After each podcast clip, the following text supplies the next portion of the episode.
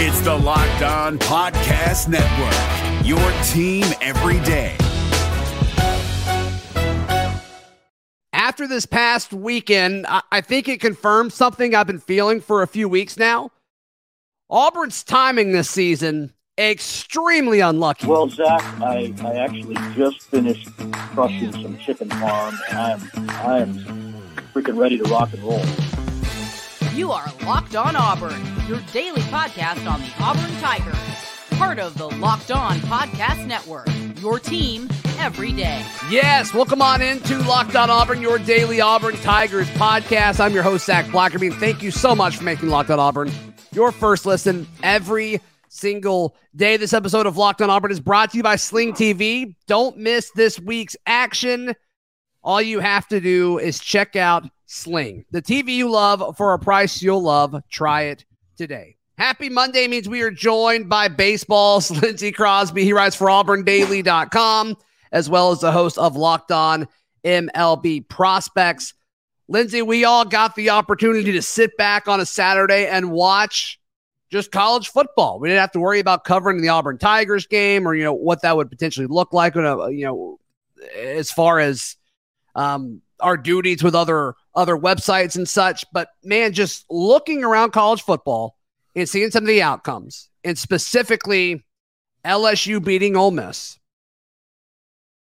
It seems like this was like the worst year for Auburn to have a down year because everybody in the SEC West is worse than they were a year ago. I don't think that's crazy to say. And the fact that you look at this Auburn team and it's like, man, uh, if they had like the talent of last year's roster with that kind of offensive production, they could be a 9 and 3, 10 and 2 team this year just because I think the West is down that much. Yeah, and the big thing to me is quarterback. Like if you plug in uh, Bo Nix into this roster, I feel like the quarterback play being much better probably nets you a couple extra wins, right? Yeah. You probably I mean, no idea what's going to happen with Penn State. That was a that was kind of a blowout. But LSU, you probably don't lose to them. Ole Miss, if you can run the ball the way you ran uh, against Ole Miss with Robbie Ashford, but you have Bo Nix in the game, you probably don't lose there either. And so you're looking at, you know, maybe a Penn State loss, maybe a Georgia loss. But like right now, you've dropped one or two games. You've only dropped one conference game and none in the West. And this is a year where you thought Alabama was going to be the juggernaut Alabama they always are. The roster looks fantastic and yet they lost to Tennessee. You look at uh, Ole Miss, previously you know undefeated. They run all over Auburn. LSU scores like thirty something unanswered and just takes them out. Yeah, uh, Texas A&M has is beatable. Obviously, Arkansas. I thought Arkansas was going to be one of the big stories this year, and they might even contend and push that top tier in the West. And they look gettable to the point where we're thinking Auburn might actually win on Saturday. And so it's terrible timing to be to be bad. I mean, let's just be honest. This is not a good football team. It's, it's yeah, bad timing to be bad. No, I, I, think so. I think so, and it's just maybe that's just kind of part of it. Um, now, on the other side of the coin, I do think if you are going to make a move away from your current head coach to go get a new one, I think the timing does work in their favor there because if you're the only team in the SEC looking for a new coach, I do think that's helpful. I do think that gives you maybe not first dibs, right? Because there may be some coaches that have relationships with other administrations, uh, you know, Nebraska or Colorado or Arizona State or things like that. But big picture wise, Auburn should be in a really good spot to go out and get the coach that they want. So I, I guess that's the good side of it, Lindsay. But still, like, I don't know. It, it, just stinks for these kids, right? We've said this for weeks and weeks and weeks, and we'll probably continue to say it because even if they don't beat Arkansas on Saturday, I bet it's going to be close. And I bet these kids continue to fight, fight, and, and you know, stay in the game. So it's just, um, I don't know, man. This whole season just seems like a major bummer. But you mentioned it, like there's a good feeling around Auburn and the fan base right now. I think a lot of people believe they can win on Saturday. So maybe, maybe the title turn a little bit. Yeah, and it's I mean, that's the thing about this season is like that's the flip side to everybody in the SEC being bad and you Yeah. also being bad is two weeks ago, three weeks ago, you'd have thought that, you know, all after Auburn got blown out by Penn State, oh, they're done. They're going to win maybe two games the rest of the year. Well, Sure. I mean, it still may only be two games, but Auburn's going to be in it more times than you thought. They're going to be in it the Saturday, even though we didn't think they would be. You have to think there's a chance at home they'll be in it against Texas A&M, especially if you get one of the night games. Uh, obviously, Western Kentucky, and so I think I I, saw, I, Lindsay, I think they'll be in every game that they play for the rest of the year, including the Iron Bowl in Tuscaloosa. the way that they played against Ole Miss tells me that you're pro- you're probably right, and and that's probably if you're going to be a bad team, that's going to be the best outcome, right? To play Sure. to to be in games, to never really get fully blown out, and then if you're going to lose, at least lose a close one, and Mhm. still be in a position to fire your coach and get a new head coach. And like you said, uh, probably the only SEC program that's going to be hiring a head coach. No idea what Vanderbilt's going to do, but um, if you look at what's open right now, I mean, Arizona State, Colorado, uh, Charlotte just opened, so heads up on that. But other than Yeah. that, you look to be one of the favorites to bring in a coach. Uh, you're in a good position for being a bad team because the conference is down and you're going to have your pick ahead coaches, but you're still going to be in it every week. And there's voodoo in Jordan Hare. You might steal one here, steal one there. Yeah, and, and I, I think the the good timing aspect of all of this is whoever comes in is going to be a different looking SEC next year, right? I mean the the the, Heisman Trophy winner will be gone at Alabama. We'll see what Stetson Bennett does at Georgia. Jackson Dart's probably staying at Ole Miss. If uh, I'm not super familiar with his eligibility, but I don't think he's done quite yet. Um, but you, you may have different guys in at, Texas A&M and at Arkansas and at Mississippi State. So you, you look at it and it's like, well, there's going to be a bunch of teams that have a bunch of questions going into next season. Um, why not whoever, assuming Auburn moves on from Bryan Harsin, whoever's the head coach at Auburn next year, I think they'll be able to manage with having just as many questions about their team as everyone else in the SEC. So, uh, lots of questions, Lindsay, about this roster. Who got better over the bye week? We will each share one player, and I think both of these players are a little under the radar and focus in on one guy each that we want to see take a step coming out of the bye week. Maybe the coaching staff spent some extra time with them one on one. We'll explain what we mean in just a moment, right here on Locked on Auburn. This week's thrilling moment in college football is brought to you by Nissan. The thrilling designs behind the new lineup uh, from Nissan are intended to empower drivers and vehicles as capable as the driver themselves. When I think of unbelievable abilities on the field for this week's thrilling moment, it has to be the fact that Auburn didn't lose their bye week. Uh, I, I think that's uh, I think that's huge, Lindsay. Covering against the bye week, you gotta love that, courtesy of Nissan. Not only did they cover the under hit, I had the under against bye week. You're good to go there. So Terrible joke. could Terrible not have could not have asked for a better weekend. Uh, and thank you to Nissan. Yeah, for sure. Uh, hey, this segment has been inspired by the thrilling new designs featured across Nissan's new lineup of vehicles. Pursue what thrills you in the all new Frontier, Armada, or Pathfinder today. Available at nissanusa.com. It's Kubota Orange Day. Shop the year's best selection of Kubota tractors, zero turn mowers, and utility vehicles, including the number one selling compact tractor in the USA. And now through June 30, get 0% APR for 84 months or up to $3,300 off select compact tractors. See the details at KubotaOrangeDays.com. Your family, your land, and your livestock deserve equipment they can count on. So find your local dealer today. That's KubotaOrangeDays.com. All right, Lindsay, I'm going to let you go first. Which player are you zooming in on for the next minute or so, saying, hey, this is a guy that could take a big step out of the bye week for the Auburn Tigers? So my guy was Jeremiah Wright. Got the first start of the year uh, last year against Ole Miss, and I think there's Last no week, coincidence. Last week, I think there's no coincidence there that that he we had one of our better running performances of the year, the game that he was starting.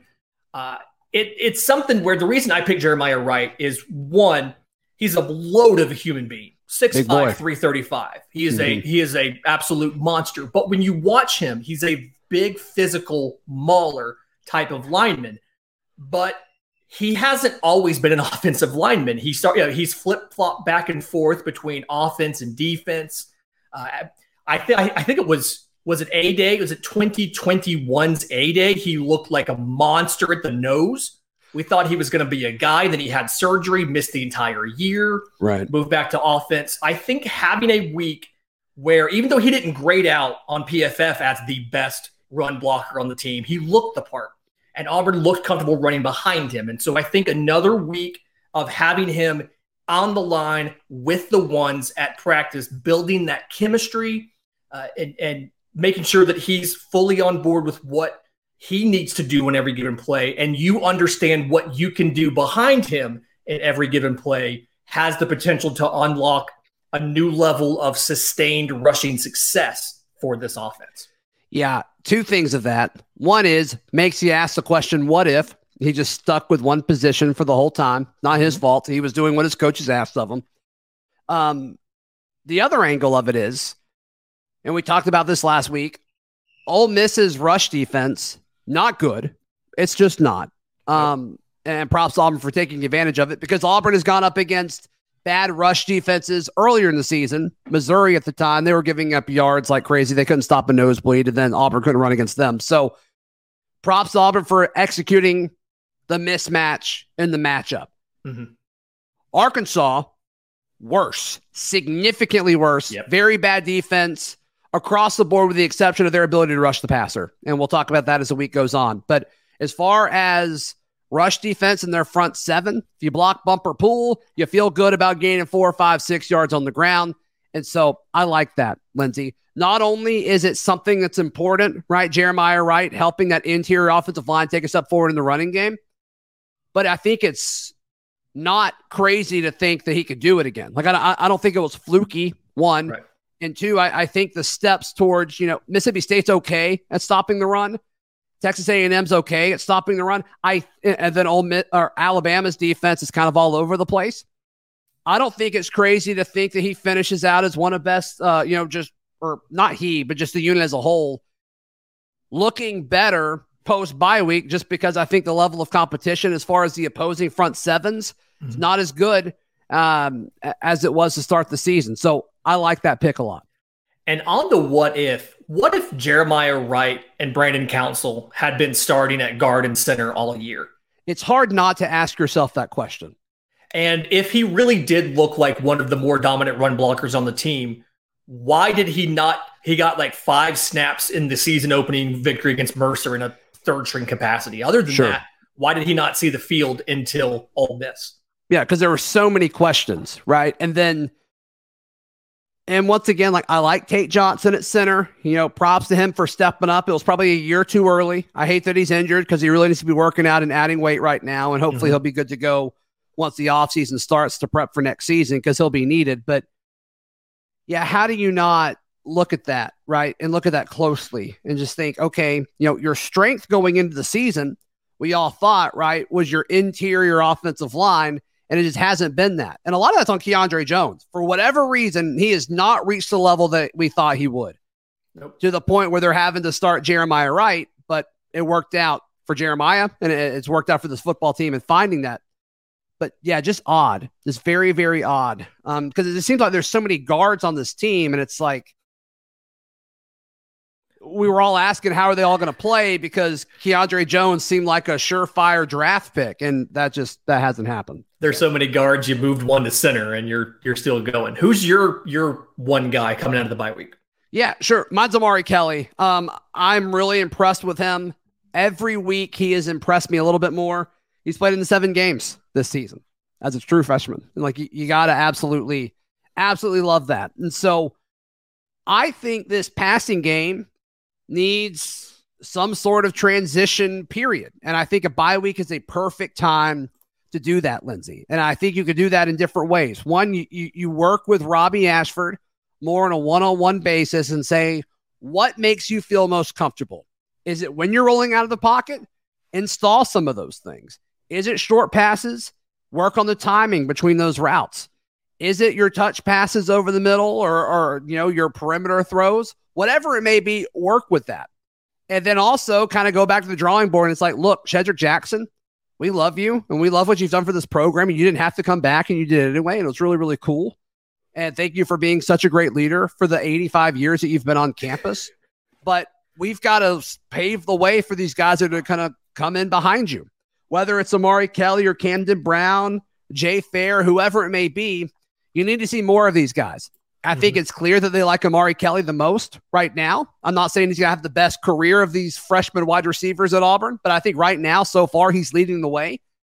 I'd like to see more passes thrown his way, and I'd like to see, hope.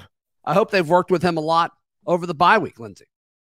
Omari Kelly, Koy Moore is another per- person that I think needs. I mean, yep. he's he, he's got what 12 catches for 215 yards, and it's not it's enough.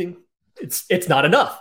And I talked about this before the season started when we were asking who's going to be the number one wide receiver. And I said mm-hmm. it depends on the quarterback because every quarterback's going to have a different player that they're comfortable throwing to. And obviously, uh, Robbie Ashford's comfortable th- playing with the Mar with the Mari Kelly. He's comfortable with Koy Moore, and we all want him to be comfortable with Camden Brown. So that's what you use the bye week. You get those guys more practice time, more reps, work on the chemistry. I want Robbie Ashford to know everything there is to know about Koy Moore and Omari Kelly. I want him to know which shoulder they like their back shoulder throws to. I want him to know their favorite movies. Uh, I want him to know what they order when they go out to eat, like what their go to Mexican order is. Sure. I want him to be best friends with them. But I love the fact that you have these young players who are getting the play time with the guy who's going to be the quarterback so that you can build that chemistry and work on that. Because obviously, going into fall camp and in fall camp, you were working with TJ Finley and the ones, and that's where Shedrick Jackson was, and that's where some of the guys who haven't been as effective, they were working with a different quarterback, different timing, and all of that, different angle the passes coming in. Sure, it was a guy who was seven foot twelve, and so uh, it's a different kind of thing when you're dealing with with somebody else like Robbie Ashford. So, yeah, looking at the receiving yards this season, Ja'Varrius Johnson leading the way with 335, Koy Moore second with 215. Jarquez Hunter, third on the team in reception yards, 185. John Samuel Shenker right behind him at 184. Then it's Shedrick Jackson at 141. And after that, everybody's below 100. But to me, that's just, it, it stinks. But when they get the ball, Lindsay, their averages are very good. I mean, Ja'Varrius Johnson's over 17, Koy Moore's over 17. Even these guys that have one catch, Landon King's got one for 24. Um, it seems like he's done for the year. Jay Fair's one catch against Ole Miss was for 23 yards. They're getting the ball to guys where they can execute and create space and get downfield. It's just they got to find a way to get more consistent with it. And yes, the offensive line stinks, but good offensive coaches can figure out ways around this. And so we'll see what they do. They've had a white uh, a week in the middle of the season at this halfway point to figure that out. And we'll see if they do it. But speaking of Omari Kelly, he is one of five freshmen whose red shirt has been burned. They cannot be redshirted this year. I want to jump into the freshman redshirt situation and how Arkansas could impact some of these guys because there are several guys that are close. We'll touch mm-hmm. on that in just a moment, right here on Locked On Auburn. You've heard me talk about our friends at Sweat Block. Nobody likes sweating. And look, there's several of you out there. I'm a pretty heavy sweater too. Um, and I know folks sweat way more than me to the point where they're concerned about like ruining dress shirts and, and things like that. Um, Sweatblock has a customer review from Pamela talking about how she would hide in the office bathroom and sneak out every 30 minutes to dry her armpits so no one would see, you know, the the wet circles under her arms. I think they call those like sweat tacos, I think is what they call them. Uh, but she talked about in her review like she finally has her life back because of sweat block. If you or someone you know is embarrassed by how much they sweat and how much it goes through all of their clothes and things like that, you need to check out our friends at Sweatblock. Sweatblock gives you the confidence to wear what you want without embarrassing underarm sweat. The Sweatblock wipes were featured and tested on the Rachael Ray show by firefighters. Gotta love that. If you or someone you love is experiencing this, head over to Sweatblock. You can save 20% with promo code locked on at sweatblock.com. Promo code locked on at sweatblock.com. Also available on Amazon.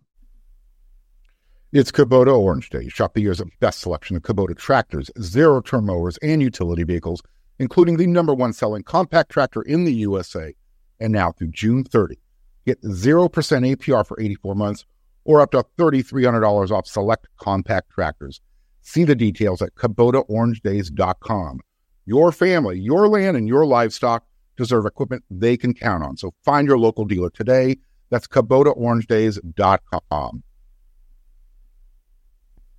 Lindsay Crosby. There are five freshmen that have burned their red shirts so far this year. Omari Kelly played in seven games. Just a quick refresher. If you play, you can play in four games. If you play in that fifth game, your red shirt's gone. Right? That, that that's the new updated rule.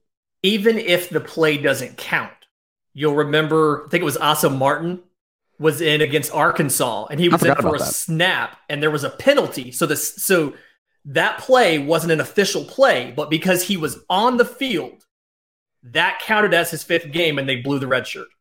It's ridiculous. Yeah, bad management. Anyway. Yeah. Okay. So Omari Kelly has, has played in seven games. Camden Brown has played in seven games. Damari Austin played in seven games. JD Rhym, five games. And Jay Fair, five games. Their red shirts are done. The rest of the freshman class that have played games so far Mike Riley Ducker, friend of the show, three.